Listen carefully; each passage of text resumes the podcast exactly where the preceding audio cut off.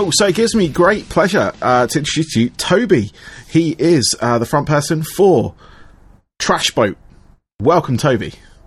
Front person. Front I love person. that. That's the first time I've ever heard it The front person. Oh, okay. Sign of the times. you know. It is. It is. I didn't want to assume. You see. So Please, you know what? I actually, I, I, I, like you can assume with me. okay. That's all good. It, it's it's not like a personal prerequisite that uh, like an assumption wouldn't irritate me. I understand a lot of people um, feel exactly the opposite way, Yep. but please assume. All right. Cool. Well, frontman from Trash Boat. Welcome. Thank you. Thank you very much. Good to be here. It's the pleasure's all mine. I've been following you guys for a while. I I, I only recently discovered your band um, through uh, during lockdown, in fact, and you, it was uh, when you released "Don't You Feel Amazing," uh, the video. And yeah. um, I was watching uh, a guy called Terry Bezer. Um, don't know if you're aware of him. Used to be quite the journalist here in the UK for all the big rock magazines. He now lives over in the Name US. is ringing a bell, but I'm terrible with names. Uh, it goes under Bees is his like name, but a- anyway, he he like covers a lot of stuff, and he does this like Saturday night stream, or was doing. I don't know if he's still doing it or not, but he like introducing new music. Uh, to his audience, and people were voting on it, whether they like it, whether they don't, uh, and all the sort of scale of that. And then your video came on, and I was like, "What the hell's it? What's this?" You know, and uh, it react. Everyone reacted well to it, so that was a good sign, which is always good. Um, and yeah, I just instantly just sort of fell in love with that track. It's so like the video as well. It's just so like it's, it's just so filthy. I think the word is right? It's It's, so- so like just kind of new wave industrial. yeah, It's kind of like what Nine Inch Nails probably would have sounded like if they started in like 2018. yeah, You know what I mean? Like, I, I yeah, I, I, I thought there was a, there was an energy when we wrote that in the studio because we wrote that song like that was the last song that we did. Um, okay, and we had see we we wrote a lot in the studio Mm. uh, because we went in with like 12 sort of half finished songs because it was all it wasn't done in a rush but you know we couldn't find a studio that would take us for more than a couple of weeks because this was during lockdown yeah, um, we were trying to get as much done possible like via zoom which is just stress.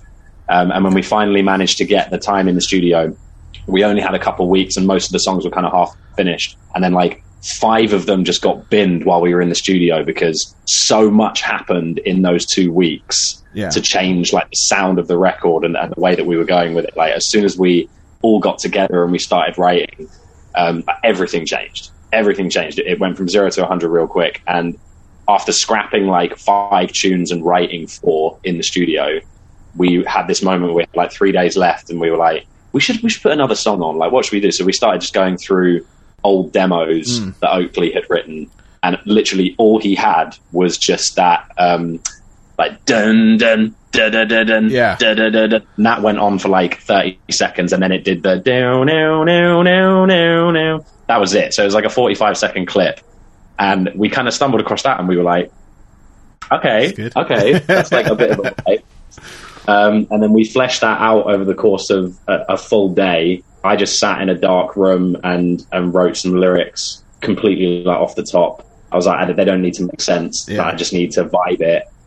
Um, and then I, I spent like a few hours doing that, and then I went back into the room, and Oakley had just tracked the drums, and they'd laid down a couple of guitar tones, and he just cranked the the, the PA in the uh, in the thing and just played that massive like boom boom boom boom boom, and I was like, oh shit, this is fucking huge. Uh, and like I, I laid down those vocals, and we. I, I remember I told the story a couple of times. I went out after doing the vocals to like make a cup of tea. I came back in, and Jason, our producer, was just bouncing. He was like jumping up around the things, but like, boys, it's fucking so good. and we got the boys in, and we all listened to it, and we were just we were properly rocking out. It was such a good feeling. That's awesome. I mean that, I mean it's a fucking killer track. Like I said, it's the first track I heard of you guys. Um, I like I know you guys formed in 2014, 2015 or so, around about then. Um, I did a little bit of research on you, so it's all right. Uh, um, um, we'll, we'll go into that in a bit, but no, I just it it, it just totally caught me. Um, and I, I I've been hosting like I host radio shows and I DJ nightclubs and all that kind of stuff, and it's one of those tracks I thought instantly like club wise, I was like, this is perfect. It, like it, like you said, it slots like it's like Nine Inch Nails if they were kind of you know making stuff if they just form now kind of thing, but it fits with that.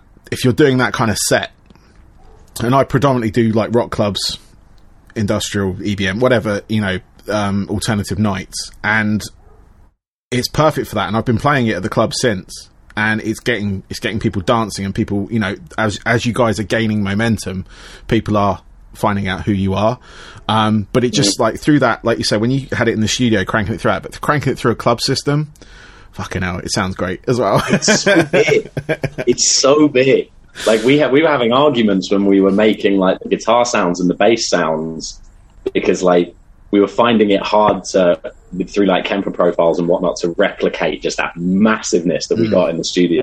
And we we pulled back that that snare, even though it's still like huge, when it first uh, was when it was like the first snare in the studio, it was like this huge like with this like sustain that just Yeah. went on for like the whole next bar, and I was like, oh, it's got to stay like that. And I I, I preferred the snare the old way because it was so arrogantly massive. yeah, Um, but it ended up getting toned back a little bit. Yeah, we, we were struggling to replicate that size with the with the Kemper profiles and like the live sound because it's like it has to sound huge yeah. because that bass is so thick. Yes, yeah, definitely. And I, I want to catch you guys live. Um, we'll talk about that in a moment because you've got quite big tours coming up in a bit, and you've just come off tour, in fact, as well. Um, but yeah, no, we talk. I mean, talk about the album. It's called. It's called "Don't You Feel Amazing" as well. So you named it after that song, or was the album title already there, and you just called that song that? You know what? The album title came really, really late in the process, and it had like five different names before it was "Don't You Feel Amazing," and they were all really try hard, cryptic. Like, please think I'm very, very intelligent. Please dig through all of the layers of, Yes. of why this name is is so intricate and so well thought out. And honestly, like with the way that this album was shaping out, with the way that I was writing the lyrics, having that lack of accessibility didn't really sit right with me. I just wanted something as blunt as the rest of the album to Yeah. kind of to kind of. I didn't want people to have to dig through layers of metaphors to find out what the fuck I was talking about. Because that's like my usual spiel. Like on Crown Shyness, everything had to be like Yeah, you know shrouded in in mystery and clever metaphors and all this bullshit. Um, not that it's bullshit. Like I, I, lo- I love all our previous stuff, and Yeah, like, that's nice. that's like our default when I write. But I just wanted to be a lot more blunt with this. yeah, record. yeah. It's the artist in you. Like, there's sometimes when when you're creating something, you want to be cryptic. You want to have that, um, you know, that that air that air of mystery with it, so people can figure out stuff. Give people something to think about. Or you know, much you- mystery in this album. yeah, you think that, and and it, and obviously, you know, sometimes you just want to be blunt with it. You know, you just want Yep. to say, "This is That what you're gonna was get." very last minute name. Okay, um, and it was it was unanimously accepted because sort of coming out of lockdown ish, we wanted to. I don't know. It, the album just felt so self-effacing and so powerful and so sexy. It just felt like a. It felt like a, a you know a really proud sound and just it, it felt like a statement. But I wanted it to be like an objectively good one. yeah, So it's like it's a question that's like, don't you feel amazing? And it's like, yeah, we all feel fucking amazing because we feel like we're looking through the windscreen mirror at this at this COVID nonsense Yeah. and we're approaching, you know, the norm and the and just the good times again. yes, So yeah. where it came from. And I, it, yeah, it's. I mean, I've got, I've actually got the album. I paid for it. Oh my god. I usually get stuff for free, you see, but um, I didn't get sent your stuff, so I just went out and bought it. Um, I found it. I found it in HMV, so it's it's being stocked local to me anyway. So just to you know reaffirm your your uh, distribution on that front. But um, yeah, no, I mean there's some great tracks on there as well. We talk about it as well. Um, I love Bad Entertainment. Uh, we have. Um, uh, Milkie Way from uh, Wargasm on there. Um, fan- We- another fantastic band, in fact. Wargasm, just yeah, I mean, they're gonna. uh, Pri- they're primed to blow. Those guys They are are. going to be something special. yeah, I've been following them for a good while, and I'm just waiting, waiting for it to happen. It's going to happen because they've got the opportunities, especially next year. Um, They got the opportunities, they got the sound, they got the talent, they got the team, they got the whole package. Yeah, yeah, definitely, definitely. Um, and you know, bring it back to you guys because we can talk about Wargasm if we want. But um, no, I just, I mean, I love this album. It, it takes you in so many different directions.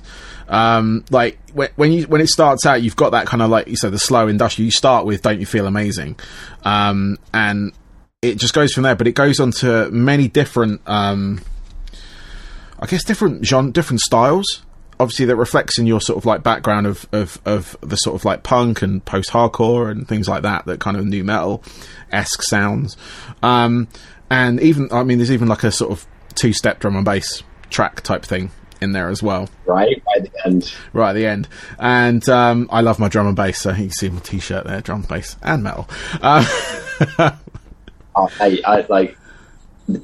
I'll, I'll, make a point about drum and bass in a second, but, but carry on. Okay, no worries. Um, but yeah, no, I just like it, there's so many good tracks on there. Um, obviously, Synthetic Sympathy, which was the the DnB one, um, which I it's maladaptive. It's the DnB one. Oh, is it? Oh, for fuck's sake! Yeah, yeah. Synthetic was the re-record because uh, that was like a bridging single. We just wanted to That's some music, so we sorry. Yeah, my um, bad. And then we remixed Synthetic and put it on the album. But yeah, maladaptive is the, the more drum and bassy yeah. one. Um, really liked He's So Good as well. Um, I thought that track was an absolute banger. Like it is. That's that's been the standout track of the album. No complaints. I, I, had the, when I first heard "Don't You Feel Amazing," I had delusions of grandeur. I really thought that song was going to go like, you know, Queen, "We Will Rock You," "Take Over the World" vibes. Um, and then he's so good ended up outshining it a little bit because of the message, which I which I understand. Yeah, um, yeah. Like we, I, I thought "Don't You Feel Amazing" was going to be the one, but he's so good is uh, is is the, the star of this album for sure. Cool. And um, was it Alpha Omega as well? You had on there as well, Fun, right? That's a good one. I really like that one. Um, but we I mean, whole album arguments about for us. Yeah, uh, I mean the whole album. I've had it on kind of rotation in my car because I've actually got the physical CD, um, so I can play it in my car. I've got a CD player in my car. I'm old school. Um, I got turntables behind me as well, uh, but I didn't buy the vinyl. So, um, but yeah, no, it's like this. I mean, it's kind of taken you guys. Um, I mean, because I wasn't in the country when you guys formed, so this is probably why I didn't hear from you or hear about you until now. I've, I've lived over in the in the states for I was like five or six years. So and and and sort of coming back and discovering bands that I missed is is like what I'm finding out at the moment. Um, and like I said, I did a little bit of research. You guys come, you're from uh, St Albans, um, mm-hmm. which is uh, everyone except me. I, I I live in St Albans now, but I didn't when we met. Oh, okay, okay. Where whereabouts were you from originally? Uh, like uh, I, I spent the first half of my life in a place called Bovingdon, Okay. and then uh, Chesham, but it's always been like home counties, like Okay. Buckinghamshire, Hertfordshire border. Yeah. So always like within a 30, 40 minute drive of St Albans. Yeah, cool. But just like obscure home counties, towns. nah, that's all good. Um, um, I mean, I've always associated St Albans with a few bands because it's always been quite a like, well, especially Hertfordshire, I should say, has been a fertile ground for um, a lot of predominantly rock and metal acts. Um, Yep. Obviously, you've got, I mean, you'll. Uh, Enter Shikari is the sort of like standout Yep. one from there, and you guys are actually going out on tour with them next year. But we'll talk about that we are in a bit as well. That's very exciting. That's gonna, yeah, that's going to be a good one. Ah. It's going to be messy. you know, it's going to be messy. Um, um, and you know, back when I was in a band, um, we played with a lot of bands from that area, like Sixth, um, Aconite Thrill, Eden Maine.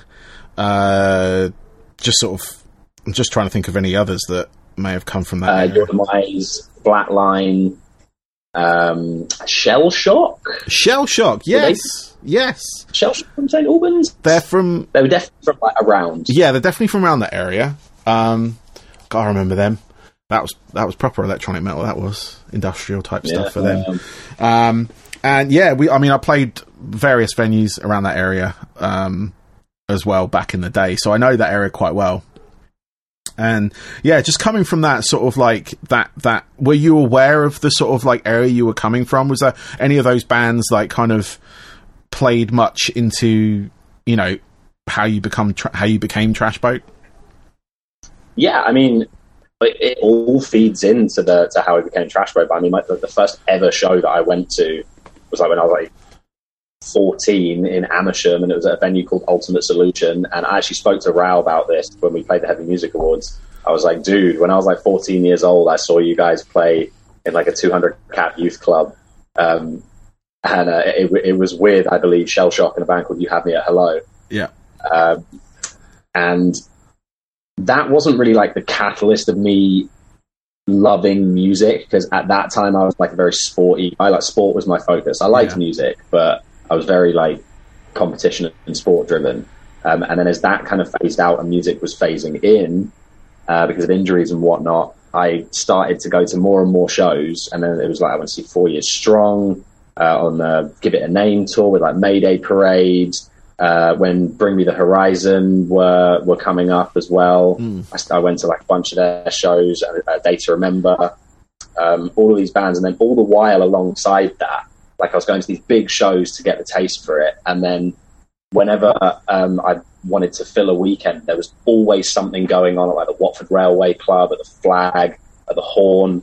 There were always these bands that were like either up and comers or big in the hardcore scene Mm. that were pulling just like mad heads to all of these like tiny venues and having all these crazy shows that were just kicking off. And I didn't realize at the time that everyone else's scene wasn't quite like this because they didn't have the Automizers, they didn't have the Enter Shikaris. Yeah.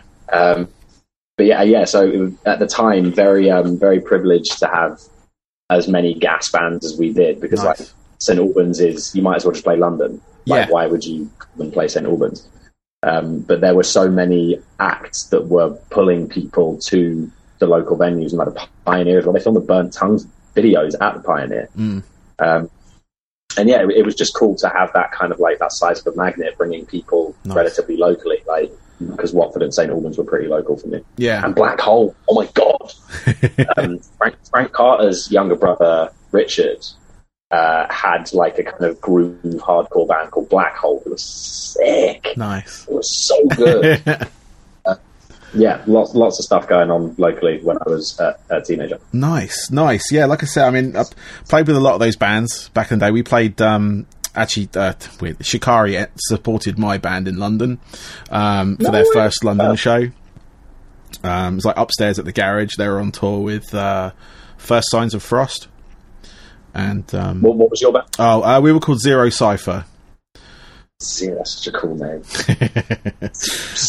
Yeah, we were like uh, on the well, we were no, we were new metal. I'm not going to shave anything off of that. Um, I was the DJ in the band, so um, you had like some big guy scratching uh, at the back, and that was me. We're we're one or two steps away from new metal at this point. Yeah, it's it's coming back. It's com- it's, it's going to come back. My my genes are telling me they're coming back. So nice and baggy, uh, wallet chain on the way, and all that. So I got duped. I got absolutely had the other day because um, I like I went down a bit of a, a rabbit hole and I just listened to a bunch of Mudvayne oh wow, um, because fucking just back in the day I, Yeah. I absolutely I stand Mudvayne. I thought they were sick. And there was this video that was just like Mudvayne performs at the 2021 Oscars, and I was like, I missed this. what the fuck? And I watched like a full two minutes of that video before realizing that it was fake. And I was like, no fucking way, it's playing the 2021 Oscars. And whoever made that video had me to a T, like half of the fucking video. And then I realized I was like, of course they're not playing the 2021 Oscars. so Brilliant. yeah, they're another band that's come back. Uh, they did a live stream the other day. Um, I think previewing some new stuff and, and talking to their fan or doing something. Um, but yeah, they're another band. Like from back then, I used to street team for them back when I was younger. Um, I did a campaign for them and One Minute Silence, and they're like giving out cassette tapes to people in you know queues and whatnot, vin- venues. like Spineshank, Yeah, all those like older new metal band. Oh man, Spineshank was sick. They were good. It was so good. Um, I can't like Limp Bizkit just released a new album as well, so I'm like, Which is, dude, the fucking riff in the opening track of that album yes, is so hard, like untouchably hard. yeah, Like I remember someone put that track on, and I was I was sold. I was like, oh my god, that riff is so fire. Yeah, they they drew it in. They knew which track to put first. They could have, you know, they they leaked obviously or put out Dad Vibes, which was you know it was all right. It was like okay, just you know rapping over a drum machine kind of thing. It was kind of fun, and they did the whole like you know dressing up as older people. Um, and then like I heard the album like when they dropped it on Halloween, and you're right, that first it just drew me straight in. And then there's a there's a I think it's track it might be track two or three where the riff is kind of almost it's reminiscent of something off Chocolate Starfish, um, Mm. just the way it bounces. Um, but it's obviously it's it's you know it's Wes Borland, so it's going to bounce. But um, but yeah, no, I I yeah, I, I mean, I love that era. I grew up in that era. That was my that was my sort of like scene, and you know, thankfully, most of the bands, like the big bands, are going at Korn, Deftones, Incubus, all that kind of stuff. Despite you know some of them changing direction occasionally, um, but you have to do that and can't blame them. You have to do that. Um, but yeah, no, it's just that that area of the world where you're from. I, like I know it very well. Um, I mean, I'm based down in Surrey, so I'm just the other side of London. So, um, but yeah, I used to play up there. The rugby club in Watford, the uh, somewhere in Hitchin. I can't remember the name of it. Played the hall. club, um, club something. Yeah. Um, and yeah, just that area. We played like so many bands. Like, Shell Shock was when I played one of their shows in Amersham. Um, we played, you know, with like Electric Eel Shock, which is a band from Japan, and they were fucking crazy, you know. But the crowds always went off up there. That's what I loved about that sort of area. There was no kind of mm. like. I didn't feel there was any kind of like pretentiousness in the crowds. Not, you know, you get the sort of some crowds where they just stand there, you know, arms crossed and watch you. But the, the, the kids there just really got into it, and and it's very very fond of that area of the world. Um, so that that and Southampton seem to be very nice to us as well. Don't know why, but I just have fond memories of those areas. Um, um, but back to your band um, on that front. Um, let's talk about the tour you've got, or tour, no, let's talk about the tour that's just been because you guys Mhm. have had since releasing the album and that single, you've had quite a rise, like in sort of um, shows that you've had. Um, and events that have happened to you guys as well. Um, obviously, the Heavy Music Awards, which was well documented. You got the stream shut down. yeah, exactly. Roll your eyes. Um, it's one of those things. Like I'm, I'm, I'm calm for the clout. Like that's yeah, cool. no, I, I was like, I was like, that's, that's fucking great. You know, it's like that's what should zero, happen. Zero complaints. Like write Yeah. all the articles you want. But at the same time, I'm sat here just like, wow, this is a thing, dude. Yeah, no, exactly. Right. And I, I like in the music business, generally most publicity, there's no such thing as bad publicity as such. I mean, there is now. Um, there's a lot now. Believe a a lot of people are getting caught up in it. Um, but when it comes to stuff like that, like you know, getting kicked off, that is probably at that time of of where we were. It's a very kind of it's a very rock and roll thing. I felt, you know, to put it into Sure. that, you know, just like Yeah, that shit happened. It shouldn't have happened. Don't get me wrong. It shouldn't have happened because it shouldn't shouldn't on that front. Um, but yeah, it was just. I mean, for those that don't know, just to let them know, they had the stream cut off for the Heavy Music Awards because Milkie Way was wearing a very revealing top. as was I. As was you. Yeah, actually, that is the point. That's why. And and and because Twitch has stringent rules on female nudity, not male nudity, female nudity of the nipples, they cut the stream off. So, you know, people can read into that and think of ridiculous that is. Um, which it is very. Um, and but like everything that has kind of like gone on from there, and and just sort of, I've been watching you guys kind of get that momentum, and then you know you're off on tour, you're playing, you know, busy venues, and you was it? Did you sell out the ballroom as well? Was that sold out in the end? We didn't quite sell it out, no, but it was, it was a, it was a full room. It was a full. It, It looked was- full. I it was- saw the videos of it, and it, it looked very full. And I mean, how is that? I mean, with the ticket sales on that tour, it was, it was really odd. Um, and we thought that like we were a little bit bummed out at first, but then when we spoke to the promoters, they were like, "This is happening with like every tour across the board." Yeah. is that like you'd sell say 500 tickets for one venue, but only like 400 would show up. Mm. Like they wouldn't cancel their tickets or anything. Um, but just, I, I, guess they didn't want to brave the, the COVID yeah. things. There, there would be like roughly 20% at each show who would have purchased tickets but just like didn't come, which is like super weird. It is, it is, and I, have noticed that as well with um, with the things that like with the club nights I do and stuff. Like we are selling tickets like online pre-sales, and you know there is a portion of those people that aren't turning up because they don't feel safe or they can't or they've been you know we give them the opportunity to cancel if they want to so we're not like tying their hands um, but yeah it's it's a it's a weird weird phenomenon because there was a point where people were just sort of chomping at the bit to get out and go to these things and then i think it just like lockdown just went on that little bit too long and then the fear yeah. kind of crept in with a lot of people um yep.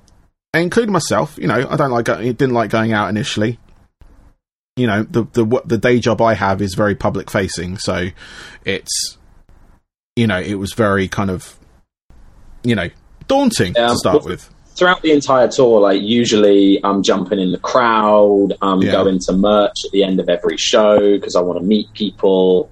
Um, but I didn't do like any of that this tour. I, I kept it real PG, um, just because I guess to, to practice what you preach. Like mm. if I'm throwing myself in the crowd and like rubbing faces with people and whatnot, uh, and then going and shaking people's hands and giving them hugs at merch, it just it, it doesn't scream um, pandemic safety. Yeah, uh, which is tough because I like you know, like you said, it was the biggest tour we've ever done, and it's nice to go out and meet and chat to people and yeah. thank them for coming and hear their stories and that. So like, it, I that's that was a sacrifice not doing that, but at the same time, it's it was entirely necessary. So yeah, no, totally, totally. I was going to ask you what how that differs like from before because obviously you guys have been out before. You've been around for a while. You've had two albums out before this, um, and you've toured with you know some notable acts as well, as well as doing your own thing.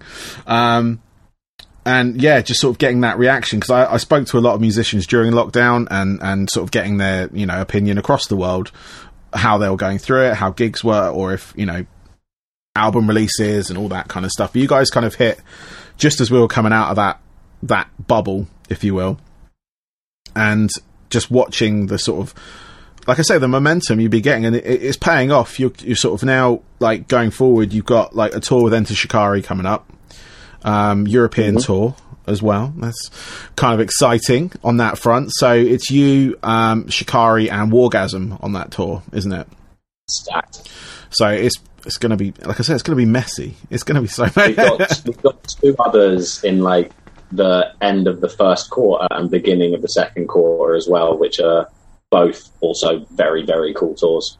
Yeah, so what we, what do you is it? Is it the Shikari tour or is it you touring with? The Shikari tour and then two others after that, which we're currently sorting out. One of them is confirmed, but we haven't okay. announced yet. Um, which we can't because the band is currently on tour. Okay. Um, they'll, they'll, obviously announce it when they when yeah. they come back. Uh, and then the other one we're we're sorting out, which is like our own thing, Okay. Um, which which will be again in like at the end of Q1, I think. But yeah, very cool stuff. Nice. Nice. Oh, I forgot to mention you played with Skindred as well on their last tour. We did. Those guys are fun, man. They are. They are. I've known Skindred for since they became Skindred. Um, they asked to do um, Jacoby Shaddix's bit in Warning as well, which oh, so fun. Brilliant. So fun. that is that is amazing. I love that. I love that. They're they're such they're another band. Like you're like the current there's there's a like a generation of bands that we've got at the moment that are really I think I feel that they're really supportive of the new guys coming through. I mean, you guys have been around for a while, but I always I'm I'm sort of classing you as newcomers. I'm sorry. Uh, we're going to win Best Newcomer, the Kerrang Awards. That we're, we're still due to win Best British Newcomer. Okay. well, it's, it's good, but never be labelled next big thing. I, from my own like experience, it never works out. Um, um, but no, just like just like obviously Shikari, Skindred, and and just bands like that, like are bringing UK bands, like new UK bands, with them on tour. Like they're taking Wargasm to the states as well, aren't they? Mm-hmm. Like Shikari are, um, yep. and and it's just like your your like your band is part of this crop that I'm absolutely loving coming through at the moment. Um, because obviously you got yourselves, and we've already mentioned Wargasm. There's bands like Seething Akira, who I'm really digging at the moment, um, or have been for a while, in fact.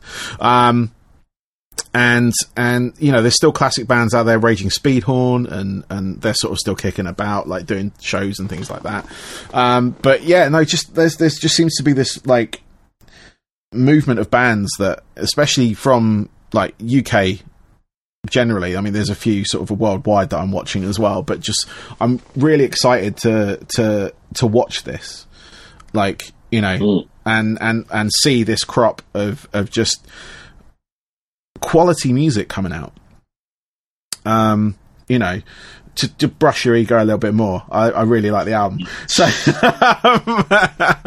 What can I say? um, but yeah, no, I mean, obviously, like I say, you got you got all these plans for next year. Uh, one, obviously, you've that you guys have already like had announced and stuff like that, and you got other stuff. What what is your sort of like, you know, um, I guess major aim. What what is your? Because obviously, you're on your like I say third album. Yeah. What is what is Sure, the? I mean, look, I, it- I am in a perpetual state when it comes to music of uh, being entirely grateful for every iota Mm. of anything that we've achieved so far. If the men came in in their suits with their briefcases and they just they said it's over, it's done, you're finished, I could look back on the experience with nothing but fond memories and be like, all right, we achieved more than most, and what a journey, what a ride.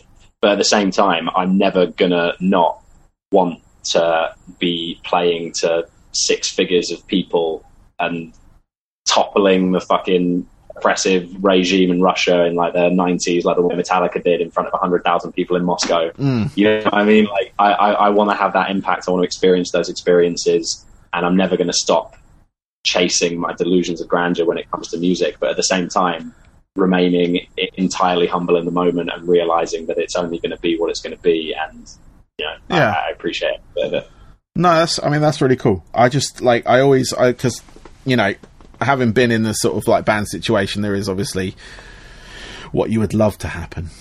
like you say, going to play out, what to do this. But looking back on it, you're like grateful for every like just people coming, people watching, people you know, at least Yeah. enjoying the entertainment that you're providing. You know, the art that you're providing for them. Um, on I'd, front. I'd love to be the biggest band in the world. That'd be great. It'd be so awesome. We just got to write better songs, apparently. That- I don't know know, I mean? man. I don't know. Some of these tracks off this album, I'd I'd put up there with some big track, like you know, because some of them are catchy as fuck. So yeah, I, I, I really appreciate that. And you know, I, I agree with a couple of those tunes. Um, it's just you know, no one has the formula to get the whole world to agree. yeah. Um, so You're yeah, that magic it's, it's one of press those things like, occasionally you'll just put out the, the right song with the right sound and the right lyrics and the right message at the right time, yeah, and the whole world will just be like, "I'm going to share this." yeah, because this is speaking to, to a part of me.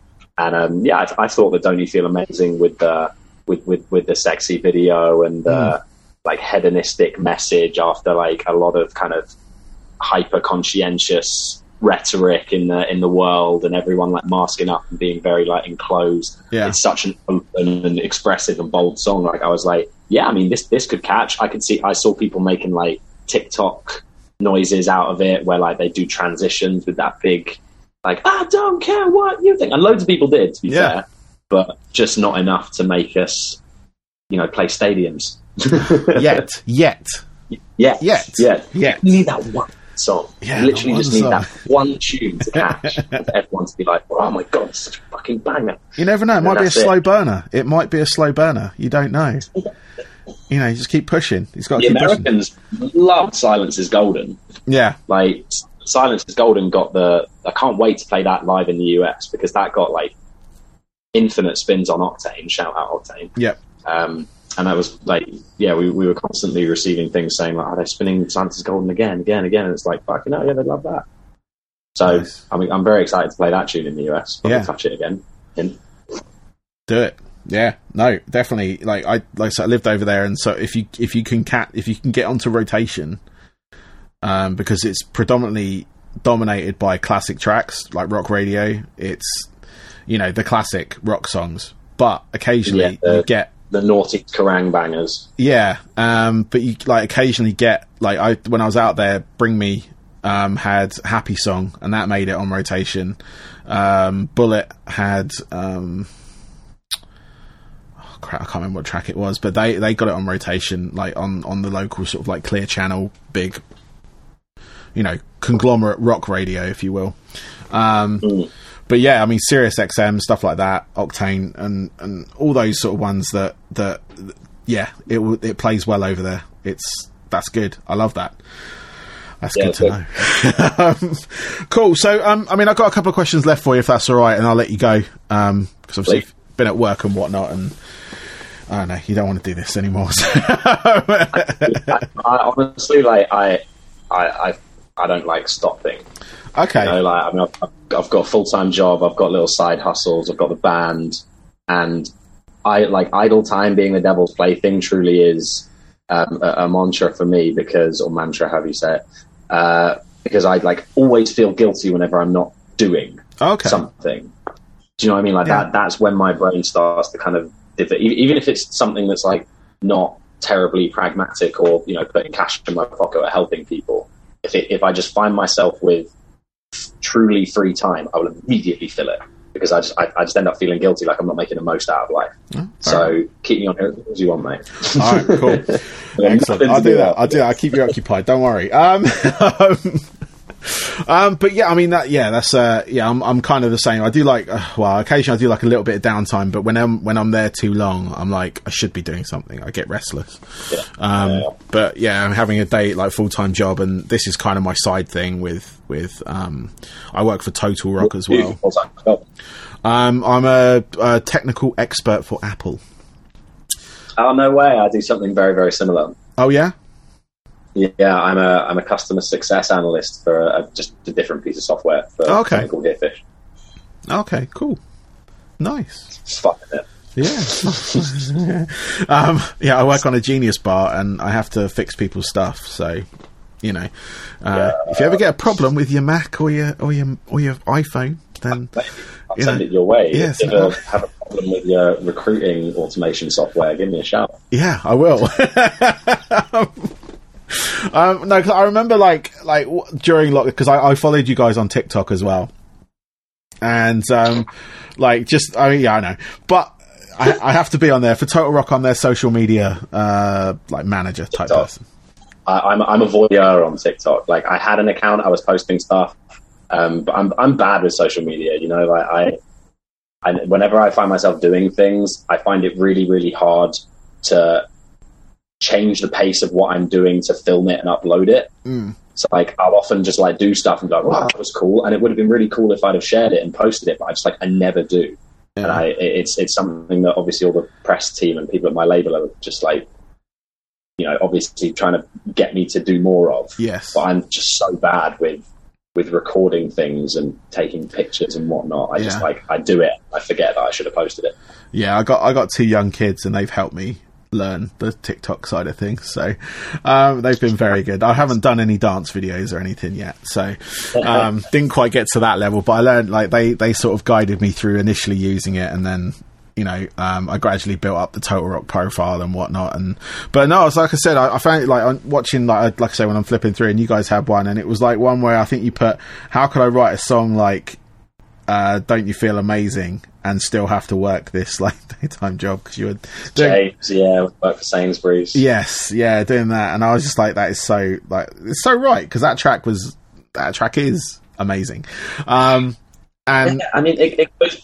Oh, sorry, Karen. no no i was just gonna say it, it just really struck because i was like i remember being like you say going back to like oh, fucking when i was in a band i, I had to hold down like three jobs uh, at the same time to kind of maintain what we were trying to do for one because obviously you know initially money is goes out the window.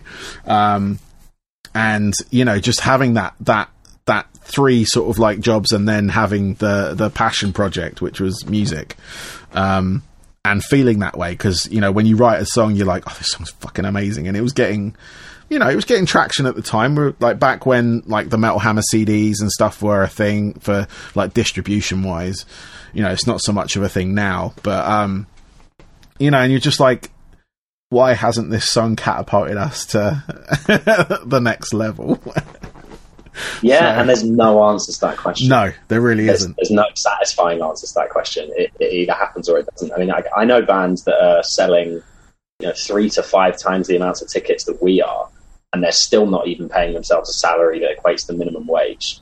Like it's insane. Yeah. Like they're still paying themselves like you know like a grand a month each, which is it's not nothing. It's nothing to be No. scoffed at. But at the same time, it's like if you're treating a band like a full time job, you need to be paying yourself more than minimum wage. Really, Yes, yes you do. um, Yeah. that's why I'm always jealous of these bands that have like two members. Like, ah, went for went for the five piece. Fuck's sake.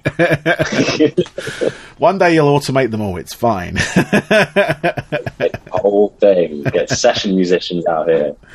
oh, damn, they cost more. Um,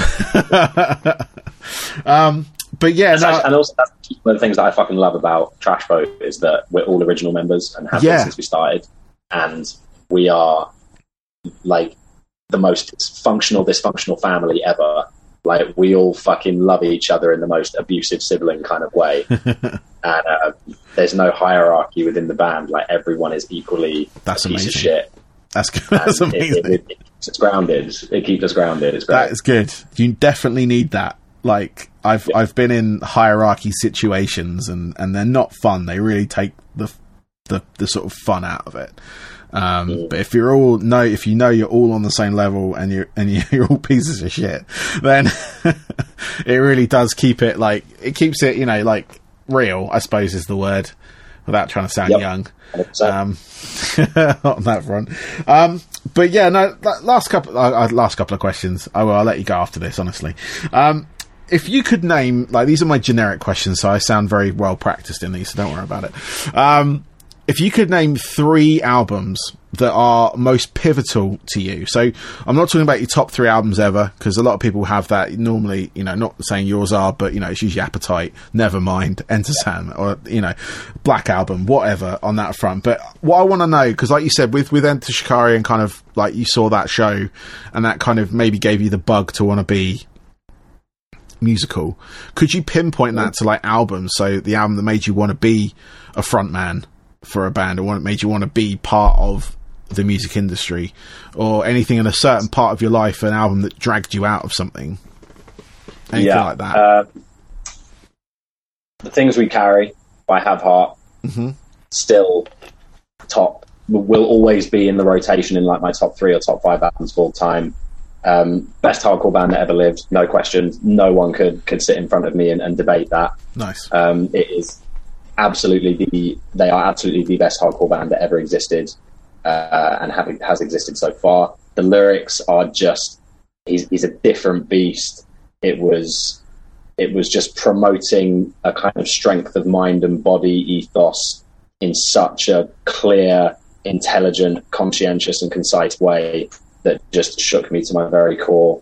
And then if you watch the videos of their last ever show that they played, um, like it was, I, I can't remember when it was, a long time ago, but I've I've never ever seen anything like it. And it's just when I'd started going to shows uh, properly. I remember I was at like Ghost Fest in like 2009 or something Yeah. um, and stayed in um, in this like person's student hall's accommodation. We squeezed like five people into their room, and we were just watching stuff on a, on a laptop screen. And someone showed me Have Heart for the first time, and I saw the video of their last show where it's like kids get on stage, and then kids get on top of the kids on stage, and then kids get on top of those kids, and the band just get buried in in this crowd participation Wow. insanity.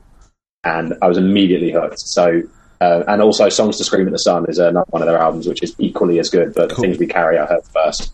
So, um, yeah, uh, uh, an incredibly special band. Um,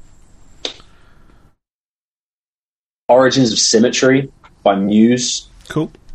Simply because uh, my oldest brother basically got me into music. Like he he would pick me up from school or from wherever, and he had like this old Golf Mark One GTI. It was burgundy, and he would always have like these different cassette tapes. Mm. That like, I'd be like fucking like six years old, and he'd be driving with his knees at like sixty miles an hour in a thirty zone, like rolling a cig and just cranking all this ridiculous music. He'd have like Pantera, Metallica, System of a Down, Prodigy, um, loads of old like drum and bass dub plates, which is leading into what I was going to say earlier. Yeah. Um, and the one that hooked me the most at the start was Origins of Symmetry and Absolution by Muse.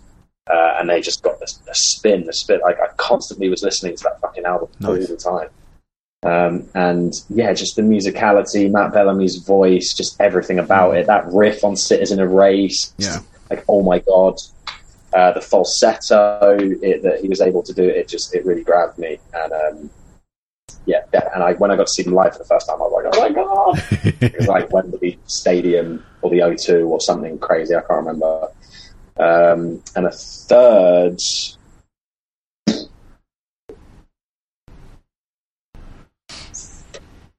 Ah, there's there's so many, but I'm trying to think of the one that had like the, the biggest impact. You know what? Actually, like I was going to not say this one in, in lieu of something maybe a bit better, but thinking about it, it did change my fucking life in a massive way. Uh, and I'll count your blessings, bring the horizon. Like, I liked heavy music because obviously, like my brother had initiated me with Pantera and Metallica and all these bands. yeah. And when I hit sort of like 14, 15, I was doing my own my own research and finding all these new bands. And I got Count Your Blessings uh, on CD for like my birthday or something. Um, and I, I thought Trivium was heavy. You know what I mean? I was like, everyone was passing around Ascendancy when it came out Yeah. Uh, so that we could like burn it. Like this guy, this one guy called Danny bought Ascendancy and he bought it into school and he was like lending it to people every day so we could all burn it and have our own copy of it. I was like, "Yeah, fucking is so heavy. And then somehow, I can't remember if my parents bought it for me or if a friend bought it for me or what, but I got Count Your Blessings and boom, death metal was a thing. Yeah. Those vocals were a thing. Those riffs were a thing. I was like, oh, things can be a lot heavier. This is now officially my shit. and I, you know, from there it was Whitechapel, Carnifex, Job for a Cowboy, Nice. Suffocate. Just the death metal phase officially began with Bring Me, and then I went to see them, and it was they were like they were playing. Um, where were they playing? I mean, I saw them at Roundhouse, but I also saw them like a couple times before that. Uh, when like Day to Remember was supporting them. Mm, Crazy is that? that is crazy. Um, I mean, a Day to Remember will probably also support them now, but there was definitely a period where a Day to Remember kind of were, were the biggest thing ever. yeah. Uh, but yeah, that that album changed my perspective on what could be a heavy band, um, even though the lyrics were just awful, like just just horrible. But all death metal lyrics are fu- fucking horrible. They are. Yeah. Uh, for the so majority. that that album has no skips and was just a, a, a game changer for me music wise.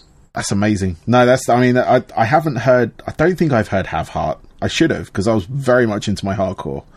Um. I'll have to go through my CDs and, and maybe dig that out, or even if they're on the streaming, I'll do that. Have a look. Uh, yeah, they're on the streaming for sure. Um, Muse, fantastic band. Um, I think I've talked about them before on this show, and, and like I've I've been able to follow them since early days, and I've got a demo of theirs somewhere amongst my belongings. Um, pre pre like Muscle Museum and stuff like that, and and they are a fantastic like live, absolutely immense for the for the How ridiculous. like just I mean obviously the live show they had I mean I've I've watched them play in relatively small venues like you know Astoria size venues and stuff like that just like 1000 2000 capacity.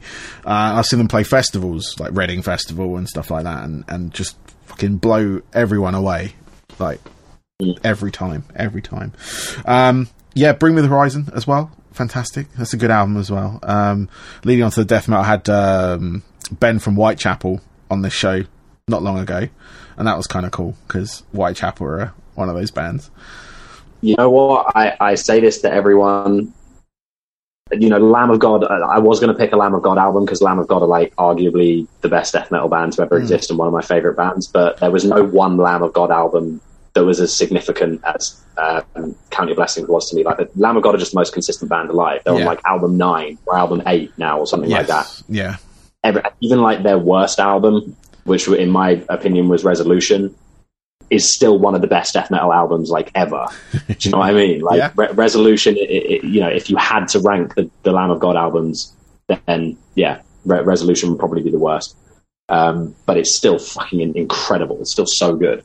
Uh, and when after uh, Mitch from Suicide Silence died, they did that um, that like memorial show in Pomona yeah, uh, or it was a tour maybe I forget. They got Randy to come out and uh, do "You Only Live Twice" or "You Only Live Once." I can't remember the name of the song. And I think Randy Blythe has like the best vocals in death metal, but Phil Bozeman from Whitechapel did unanswered, and I encourage you viciously to go and watch that video of him doing unanswered because I have never ever seen a performance of metal vocals like that. And there's a bit like right at the end um, where he like you, he go he goes low and then he does does like a second round of like lows and then he does these highs and goes into these like guttural lows, which I've, I've never heard a human being make those noises. Actually, fucking unreal. And I've watched that video like hundreds of times. I can't get enough of it. I could watch it right now and enjoy it. Nice. Like, it's so fucking good, and it's it's I'll say I was going to go Yeah. dig that out and go watch that. You spoke so His passionately about it. So dumb. And they always have been. Like when the first Whitechapel album, because they just released the Somatic Defilement when I was sort of discovering new music, Mm. and obviously the song, the Somatic Defilement, just has that like fifteen second long, just like over silence, and then the riff kicks in. I was like, right, these guys are my new favorite band. yeah, Absolutely love it. Let's go. Brilliant. so Love it. Good. yeah, and they, I mean they've gone again. They go from strength to strength. I mean their new album's really good as well. Um, to give that a shout because that's a that's a solid like it's it's yeah I'm enjoying that album at the moment as well. So, um, Okay. but yeah, to take back take back to you. You were going to talk about drum and bass. You're going to say something about drum and bass, and I totally so forgot. my- so let's go back to that. Yeah, my oldest brother, who is now 43, 44, Okay. like that. Um, obviously, he was a teenager in the 90s Yeah. and was was just, you know, knee deep in the drum and bass scene and amassed this collection of vinyl, like drum and bass vinyl, Mm. which he bequeathed to me. And I've got like a, like a full crate and bag full of like old Metalheadz, uh, vinyls like Ed Rush and Optical, all these like really old iconic drum and bass vinyl that I've just got sitting in a box nice. and just going through them some of the some of the names and some of the dubs that are on there like Sc- Scream I, like I'm, I'm losing all of the, all of the names at the moment but I'm, I've been through that thing like so many times uh, left field, Afrika Bambaataa, like so much fucking absolute madness just in this one box. It's like it's drum and bass history in a box, and I'm Yeah. sure you love through it. I I I probably would. I've I grew up in that era too. I'm almost your brother's age, so um, I have. I would we'll probably get on very well, to be fair.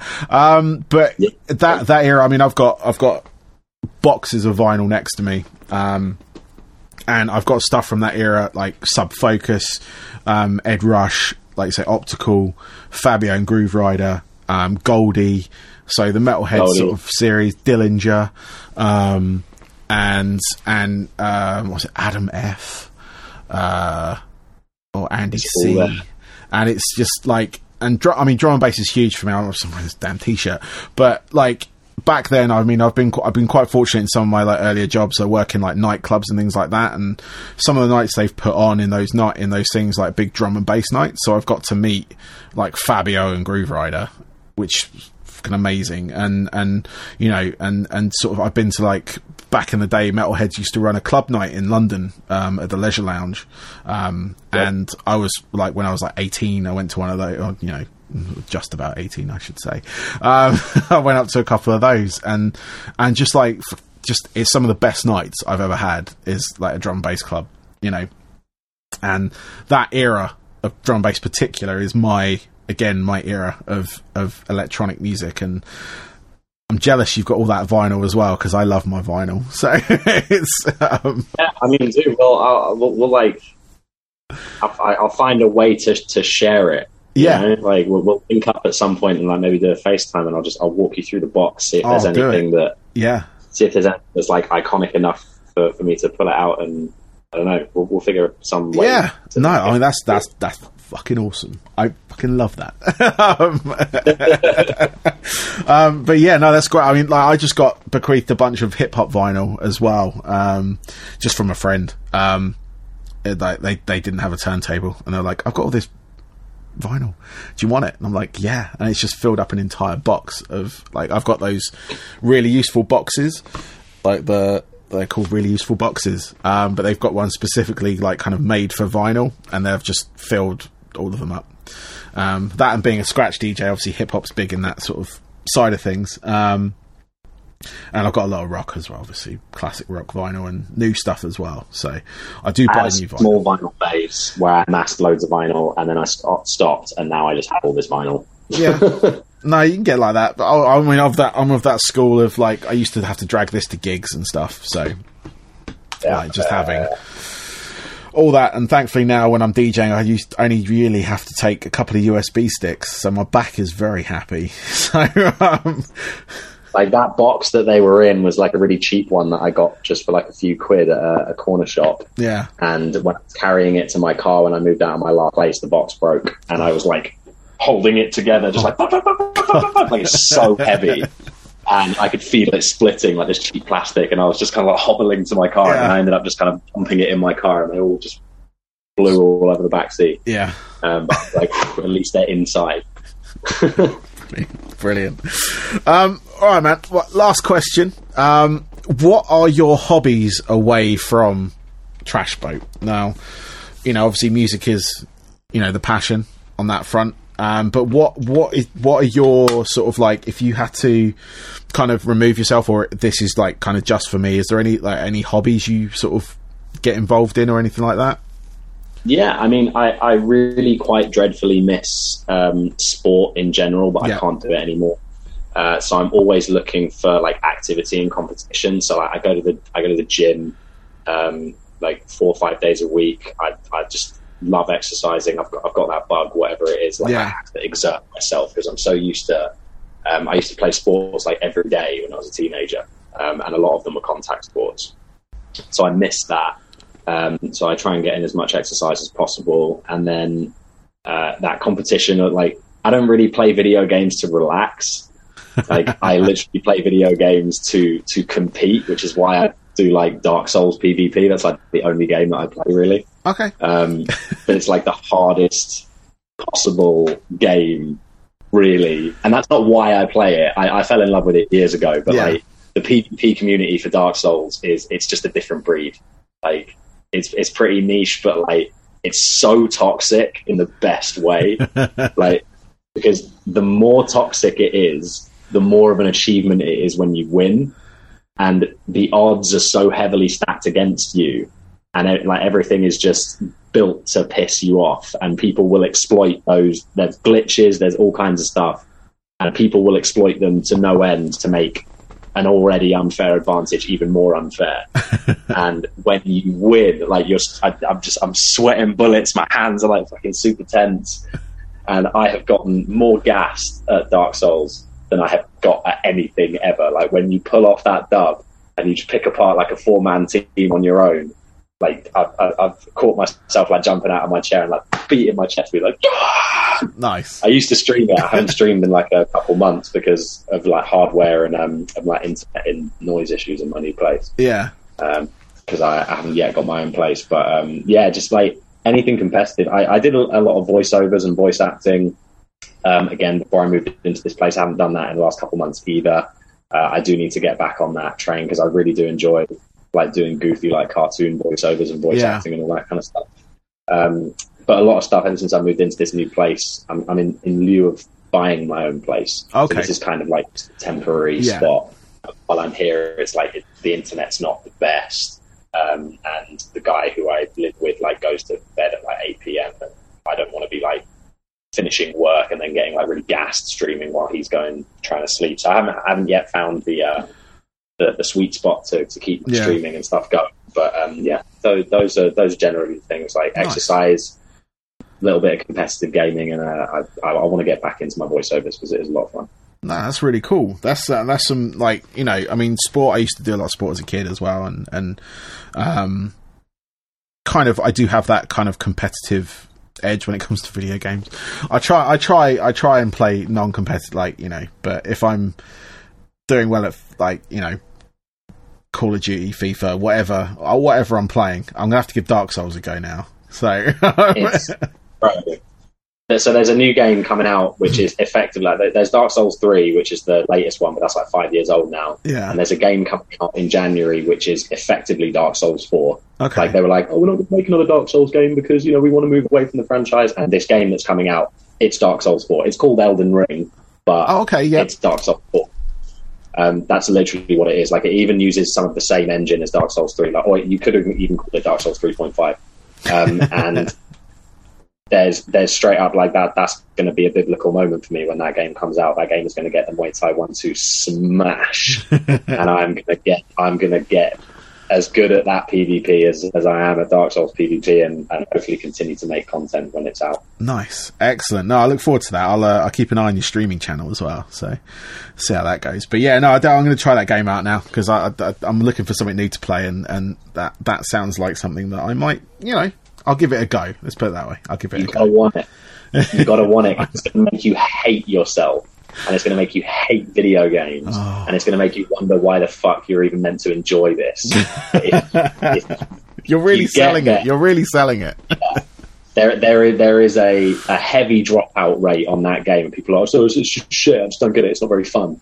But then the people that make it through, you become part of like this special secret club where you're like, "I get it. Okay. I get it." All right. You know what I mean? Yeah. If if you want to power through, like it's it, it's the it's a sick.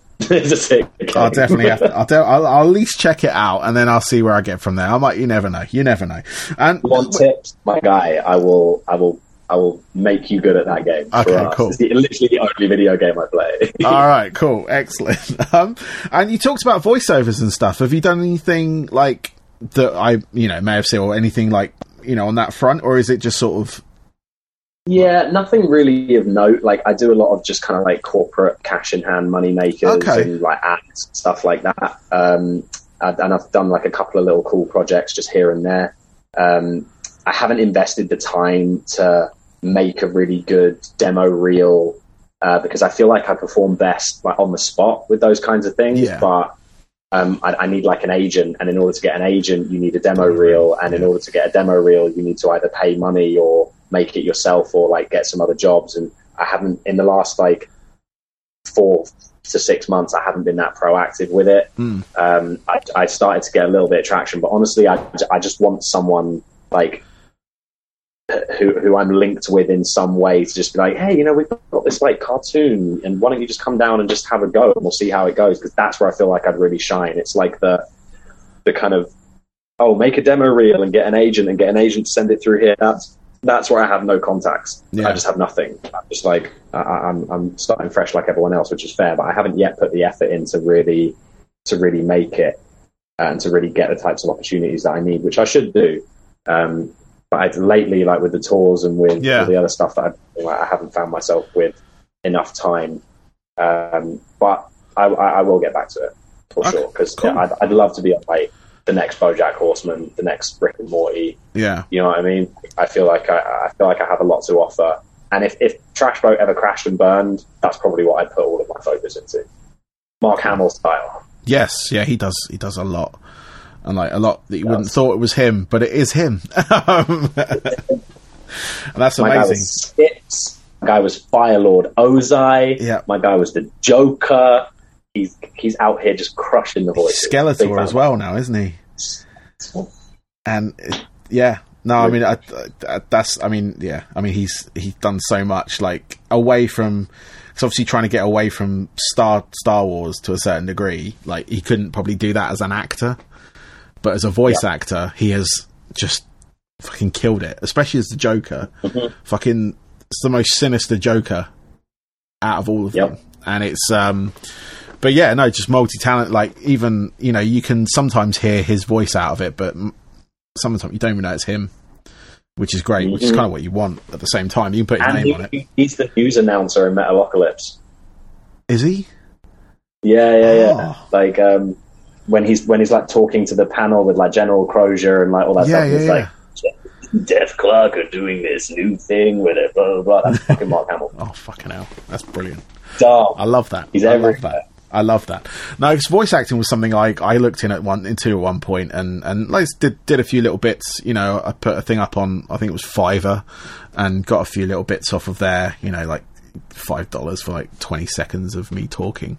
Um, but being based in the states and having a British accent played very well um, on that side of things. But no, I was just curious if you'd like because I never pushed it either. I never went down that road and like it was, you know, putting a demo reel together or getting an agent or you know finding a publisher to help you out. And even my musical contacts, like they do music publishing, but not commercial, like you know. Um, yeah, yeah. It would be nice to have a foot in the door somewhere because yeah. if I just got like one decent opportunity that was worth chasing, it, it would just light a fire under my ass. But I, I, lack that fire at the moment, and I lack the discipline to, to make that fire just with yeah. everything else that's going. Um, no, you've got a lot of momentum with the band at the moment, so it's just kind of, you know, it's good to keep in the back pocket, I suppose, on that front. But mm. you know, when when you get a bit of downtime with the band side of things, it's something you can, you know, then sort of jack into, I suppose, and see if that yeah, does. It's definitely something that I will be pursuing to one degree or another for a long nice. time. Excellent, excellent. Well, good luck with that. Um, well, Toby, I'm going to let you go because I've had you far too long. I think I don't normally go this long. Well, right. I, say I don't normally go this long, but that just sounds really weird. Um, it's all good. Um, but no, Toby, thank you very much. I really appreciate it. Good luck with the tour and everything coming up. Um, uh, with uh, Shikari and whatnot, and all the other opportunities you got next year. I'm hoping to come see you guys live uh, at one of those shows, um, if not something later in the year at least. I'm trying to get to next year's my kind of like let's get back to live shows because um, I had a bunch booked this year and they've all been cancelled till next year. So, um, you know, um, we'll see how that um, kind of uh, comes out, pans I guess. Out. Yeah, pans out on that. but um, no, Toby, thank you very much, and um, yeah, have a good rest of your evening, man. Thank you. No worries, man. Thank you. I appreciate you having me on anytime.